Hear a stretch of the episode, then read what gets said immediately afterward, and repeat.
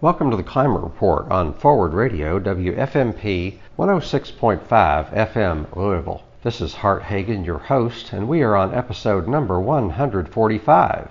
Today's topic is the DSA's Green New Deal, Part 2. We'll uh, so the DSA is Democratic Socialists of America. They've come out with a version of the Green New Deal as of this past February. There are multiple versions of the Green New Deal, each which serves a different purpose and speaks for a different organization. There's a version of the Green New Deal that is in Congress right now, and there's a version of the Green New Deal that was drafted by the Green Party. But this is the DSA's version. So we'll be talking about the DSA's version of the Green New Deal in a few minutes, but first, here's what the climate report is all about. So we have a big situation that we have to deal with. We have a climate change which should be called climate catastrophe or climate disruption. It is not something that is in the vague and unspecified future. It is something that is already occurring and has already caused catastrophic consequences. It is, has caused catastrophic consequences to the oceans, to the coral reefs, to the ice caps and the glaciers around the world. It has caused catastrophic consequences in terms of forest fires. We've had a record forest fire in California recently. It has caused catastrophic consequences in terms of drought and lowering uh, yields of agricultural crops. And these things are not to be taken lightly, and yet they are taken lightly by the people that are in charge and want to continue business as usual. So there's a small fraction of people who run the world and a small fa- fraction of people who really control our country. Now, they want you and I to believe that we live in a democracy. You know, we have elections, right? How can we not be a democracy if we have elections? But the, it's a democracy not if we have elections. It's a democracy if we get, we the people get to impact the policy that is ultimately enacted at the federal level, at the state level, at the local level.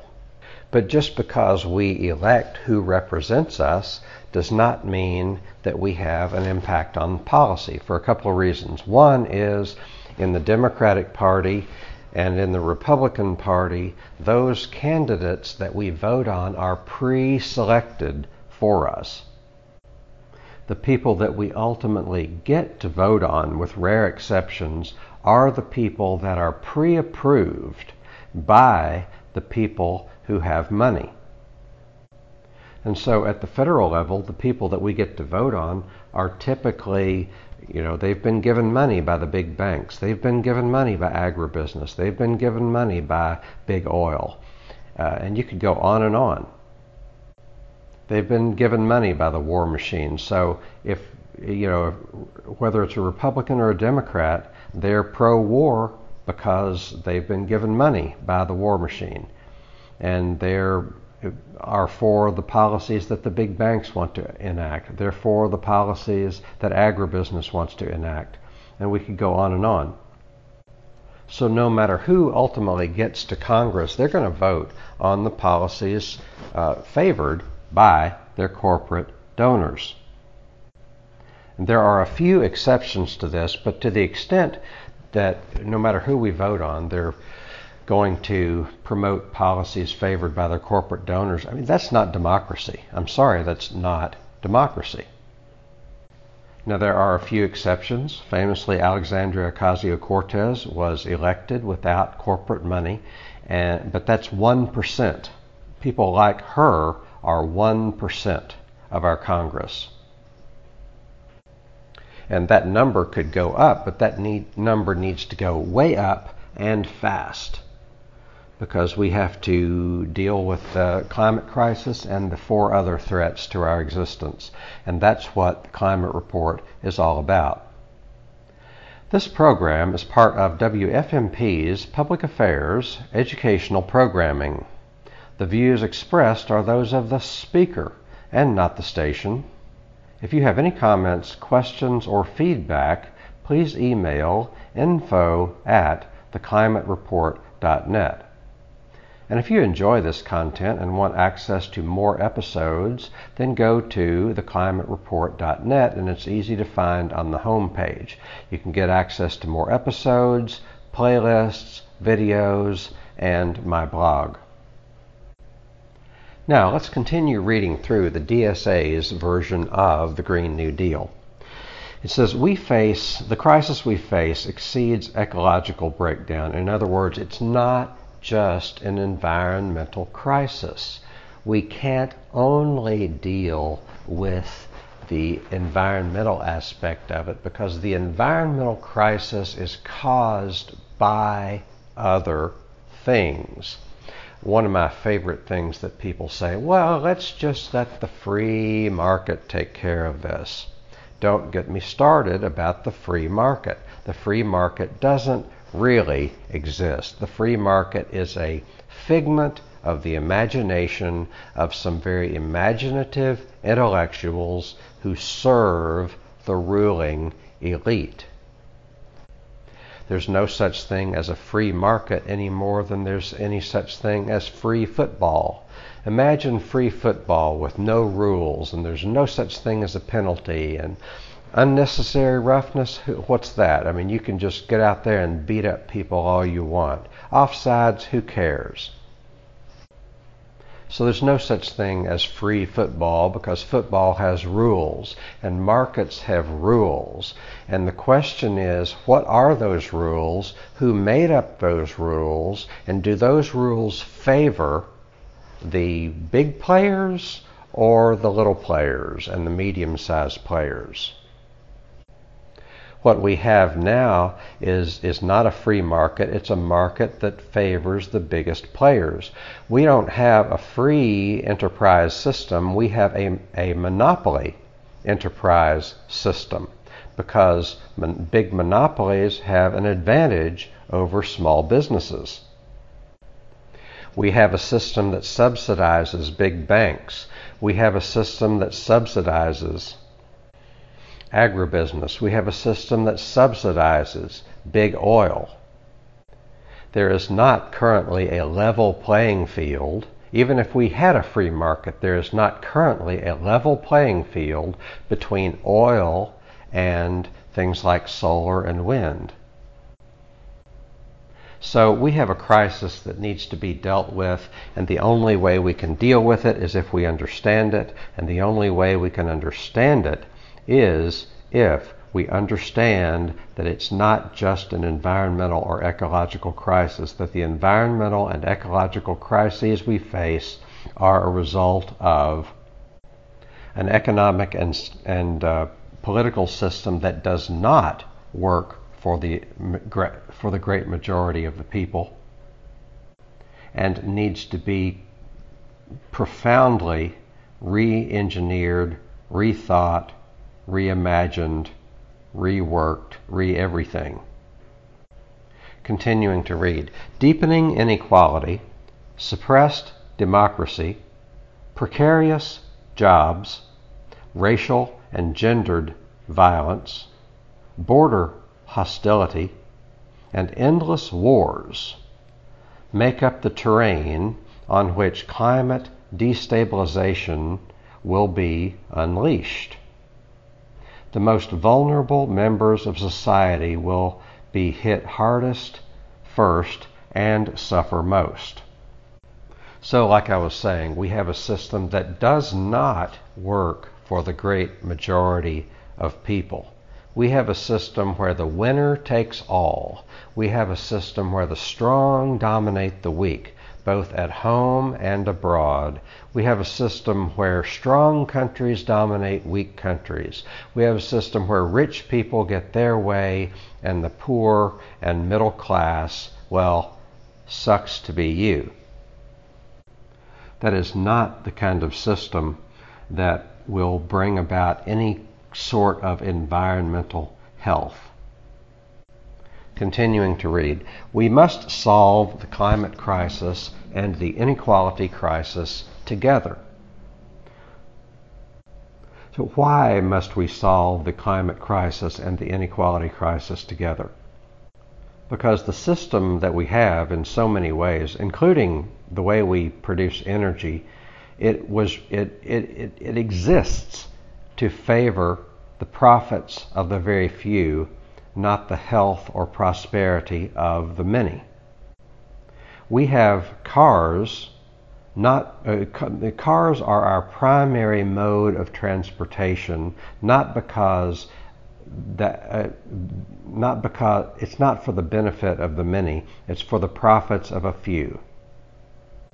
The decision was made in the late 40s and the early 50s that we were going to build all these highways, which of course dictated the need for everybody to have a car. So now we have all this pollution uh, stemming from cars. Not only that, but the average car costs $10,000 per person per year. If you gave the average family a choice to if they could do with one less car, maybe they have three cars and they could get by with two, or if they had two cars, they could get by with one. If you gave an average family that choice, they would choose to save $10,000 per year and spend their money on something else. But our system is not designed for the benefit or the prosperity or the health of the average family. Continuing to read, climate remedies in the context of austerity will produce a popular backlash, as we see in the Yellow Vest protests against the fuel tax. In other words, we can't transform our system unless we provide a just and fair and reasonable transition for the poor and the working class. For example, it would be appropriate to have a really steep carbon tax. But if that makes the cost of living go up for the poor and the working class without somehow compensating them or putting money in their hands, then they're not going to be on board with it. And this sentence uses the word austerity. So austerity is a word that you know the the ruling elites want us to believe that you know times are hard, so you got to tighten your belt and that kind of nonsense. But we don't tighten our belts when it comes to bailing out the banks. We've got plenty of money for that. And we don't tighten our belts when it comes to endless wars. We've got plenty of money for that. We don't tighten our belts when it comes to subsidizing agribusiness or big oil. We've got plenty of money for that. So austerity is one of those words like free market or like capitalism. It applies to the poor and the middle class. Meanwhile, we have socialism for the rich. We've got to give the rich that safety net because we wouldn't want them to fend for themselves. So the government always has plenty of money to benefit the rich, but the poor and the middle class have to face continuing cuts to health, education, welfare, etc., etc., and that's what austerity means. Continuing to read, corporations profiting from fossil extraction have long worked to turn workers against environmentalists, claiming that energy would be claiming that clean energy would be a job killer. Amen to that. We've always thought it's the environment versus jobs. We can have a clean environment or a strong economy, but we can't have both. Nonsense. We can have a strong economy that is rooted in and powered by clean energy. We don't have an energy supply dominated by dirty fuels because it's economically healthy. We have an energy supply dominated by dirty fuels because, because it's profitable. If you compare dirty fuels with clean energy side by side, what you'll see is that dirty fuels is more profits, less jobs, whereas clean energy is more jobs, less profits. You know what the rich want. They want more profits and they don't care about your job. They want you to think that they care about your job, but they don't. The rich do quite well, thank you, when we have an energy system that is very profitable, even though it doesn't produce very many jobs and it has adverse health impacts and adverse environmental impacts. That's why we need to change the way we do business, uh, the way we run our government politically. We need to transfer power from the autocratic oligarch of, oligarchy of 1% and transfer that to the demos. We need to transfer power to the people. We need to transfer power to the 99% because the 99% is more capable of making wise and smart decisions about what is healthy or prosperous for the many. Continuing to read.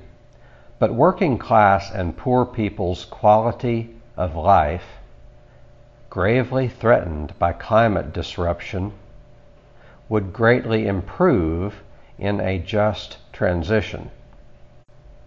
Because corporate capitalism rewards extraction to concentrate wealth, it must be replaced by a sustainable economy. Just like I was saying before, extraction of dirty fuels serves to concentrate wealth. I live in Louisville, Kentucky. Louisville, most of our electricity comes from LG&E, Louisville Gas and Electric, which gets most of its energy from burning coal. LG&E is privately owned.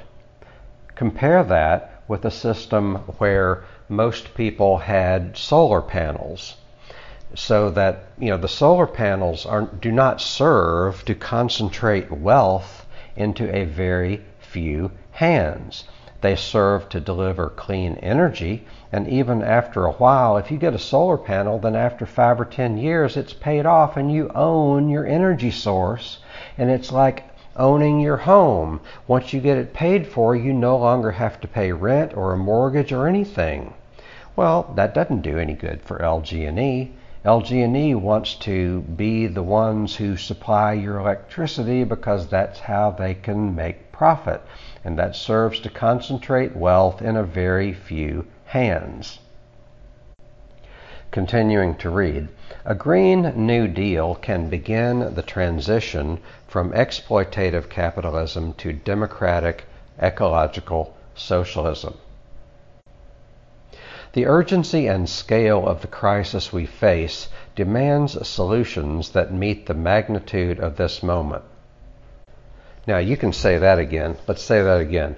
The urgency and scale of the crisis we face demand solutions that meet the magnitude of this moment.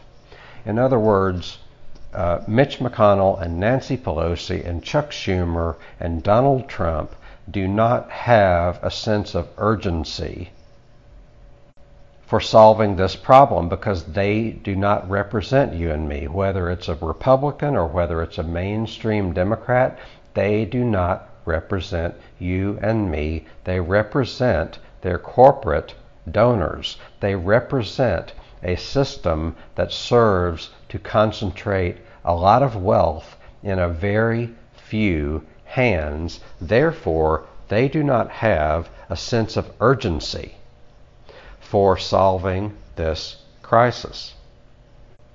And it's for that very reason that the media do not have a sense of urgency for solving this crisis. They will report on it from time to time, they will give lip service to it from time to time, but they do not have a sense of urgency. They are not behind a radical transformation. And what we need is a radical transformation. Continuing to read, the ineffectual gradualism and corporate obedience demonstrated by the U.S. government's climate response has proven to be a dead end for humanity. Amen to that. So the whole world is depending on the United States to provide leadership or at least not stand in the way. But what are we doing but standing in the way?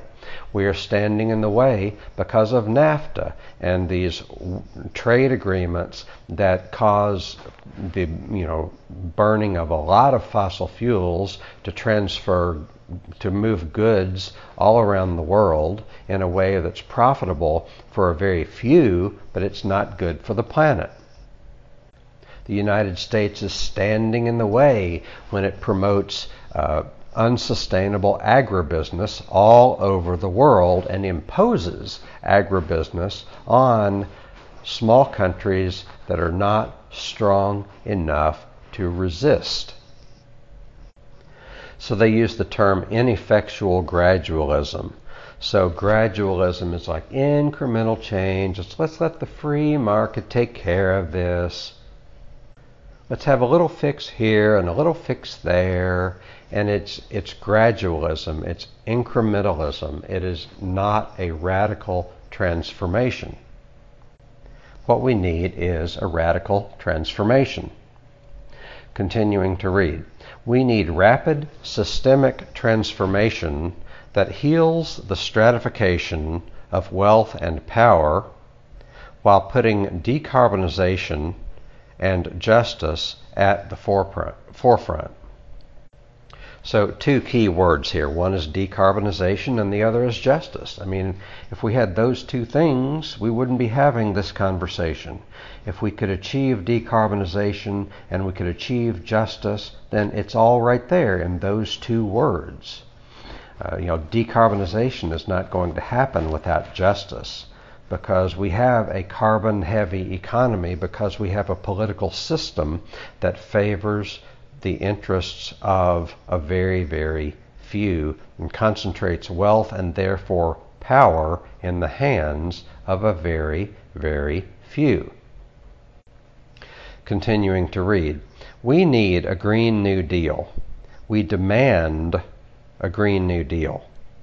And we demand that it serve people and planet, not profit.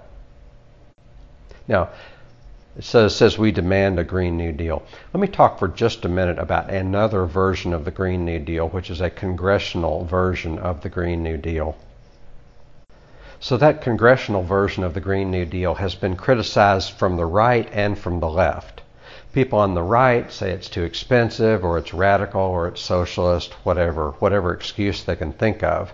People on the left have criticized it because it doesn't go far enough, but what people on the left don't understand is that the purpose, for one thing, I think it does go far enough, but the purpose of the congressional version of the Green New Deal is that it has a very narrow focus, and the focus is to establish that the federal government has a duty to enact a Green New Deal it's not, you know, it doesn't have all of the provisions. You know, a Green New Deal is a very extensive program. It's not just one law, it's not just one program, it doesn't just involve one branch of government.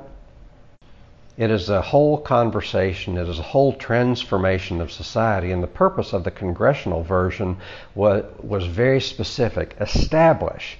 It's a resolution that establishes that the federal government has a duty to enact a Green New Deal. In other words, take sides. You're either for us or against us. You either acknowledge that the federal government has a duty to enact a Green New Deal, or you're part of the problem. You're not anywhere close to being part of the solution. So, and unfortunately, you have people like Mitch McConnell who orchestrate a vote in the Senate against the Green New Deal. You have people like Chuck Schumer, the leader of the Democratic minority in the Senate, who are not doing anything. You have people like Nancy Pelosi, the majority leader Democratic majority leader of the House of Representatives who's not doing anything. You have people like Senator Dianne Feinstein who's not doing anything. And you even have John Yarmuth of Louisville who's supposed to be a liberal and he is, he could not be more lukewarm about this. He would have to work to prove uh, that he is. I mean, he, he's not saying I'm opposed to it, but in so many words, he's opposed to it. He says, "Oh, I don't, I don't think it's feasible," and that kind of thing. Well, if you're not for it, then you're against it. Continuing to read. For too long, our livelihoods have been undermined by the pursuit of profit. Land expropriation, mass murder, and slavery on a vast scale built great fortunes. The markets in cotton and industrial goods, and the system of finance and extraction that are with us today. Okay, I love my country and I love the people of my country conservative and liberal, all of them. But we are in complete denial about our past. We're in complete denial about how we dis- we took uh, the Native Americans and dispossessed them from the entire continent. We are in complete denial about how we stole their land and that the land we stole is a basis for our wealth. We're in complete denial about how we, uh, you know, took Africans from their homeland and brought them to America, uh, made them slaves, and that that wealth that was produced by the slaves is a an important component of the total wealth that exists today. Now, it would be one thing if all of that was in the past, but the effects of that continue, and just as important, we are continuing today with slavery. Uh, today, we still support slavery and we still support war against indigenous peoples, both on the North American continent and on other continents. Uh, there's not very much time to go in, into that, but anybody who understands the true history of Latin America in the last hundred years and the United States' impact on that will understand that we continue to support slavery and we continue to support the dispossession of indigenous peoples. Not least of all, that's what's going on in Venezuela right now. The untold story in Venezuela is how a white minority is trying to remove the indigenous and African Venezuelan majority from power. Chavez was part of the African Venezuelan and indigenous majority. Maduro is part of the African Venezuelan and in, and indigenous majority. But that's a whole other conversation. I've got less than a minute left, and I'd like to leave you something to think about. The climate crisis is not just an environmental crisis. It requires reworking our entire system, and in order to rework our entire system, we have to come, at least the majority of us, You'll never get everybody on board, but at least the majority of us have to understand how the system that we have is unjust and we should work to change it, not just because it's the right thing to do, but because we have the opportunity to create a whole new world. A world that is better for everyone. And that's what the climate report is all about. Hope you enjoyed this. Hope you have a good day. Come back soon.